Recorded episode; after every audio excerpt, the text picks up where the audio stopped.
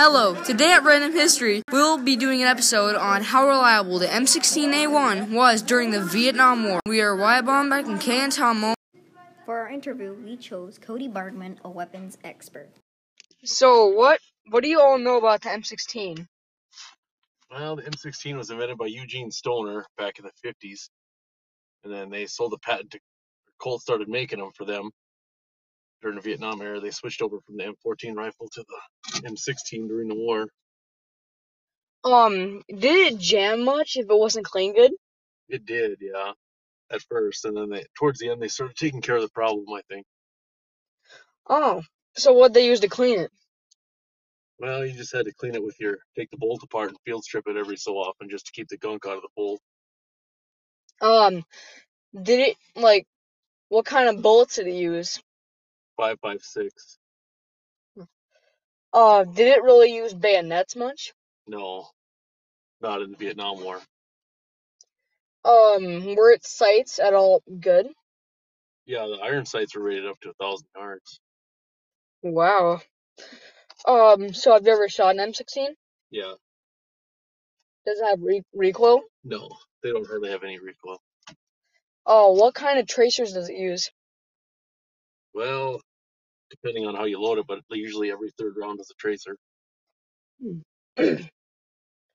Um, so have you ever? I mean, like, um, trying to think of something now. Um, did like um, was it good in harsh conditions like wind, storms? Like, did it rust at all? It was good towards the end. They got the kinks figured out when they they kept kept working with it during the war, and then they got it figured out towards the end. It it was pretty much trouble free at the end, as long as you field stripped it every so often if it was muddy.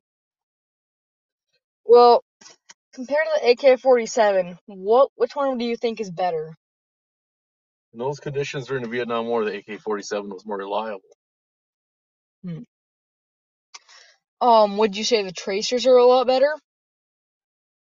Well, the tracers are about the same in any rifle. It's just just a, a tip on the end of the bullet that gets ignited by the powder. Hmm. Uh, could the M16 have a scope or anything like that? Some of them did. They had they put starlight scopes on them at night. Hmm. Um, could it have like an extended barrel or no? Well, they had a carbine version. The CAR-15 was a shorter barrel, like a 16-inch barrel, and the other ones were longer. Oh. Um, so what would you think about the M16? Was it really that reliable?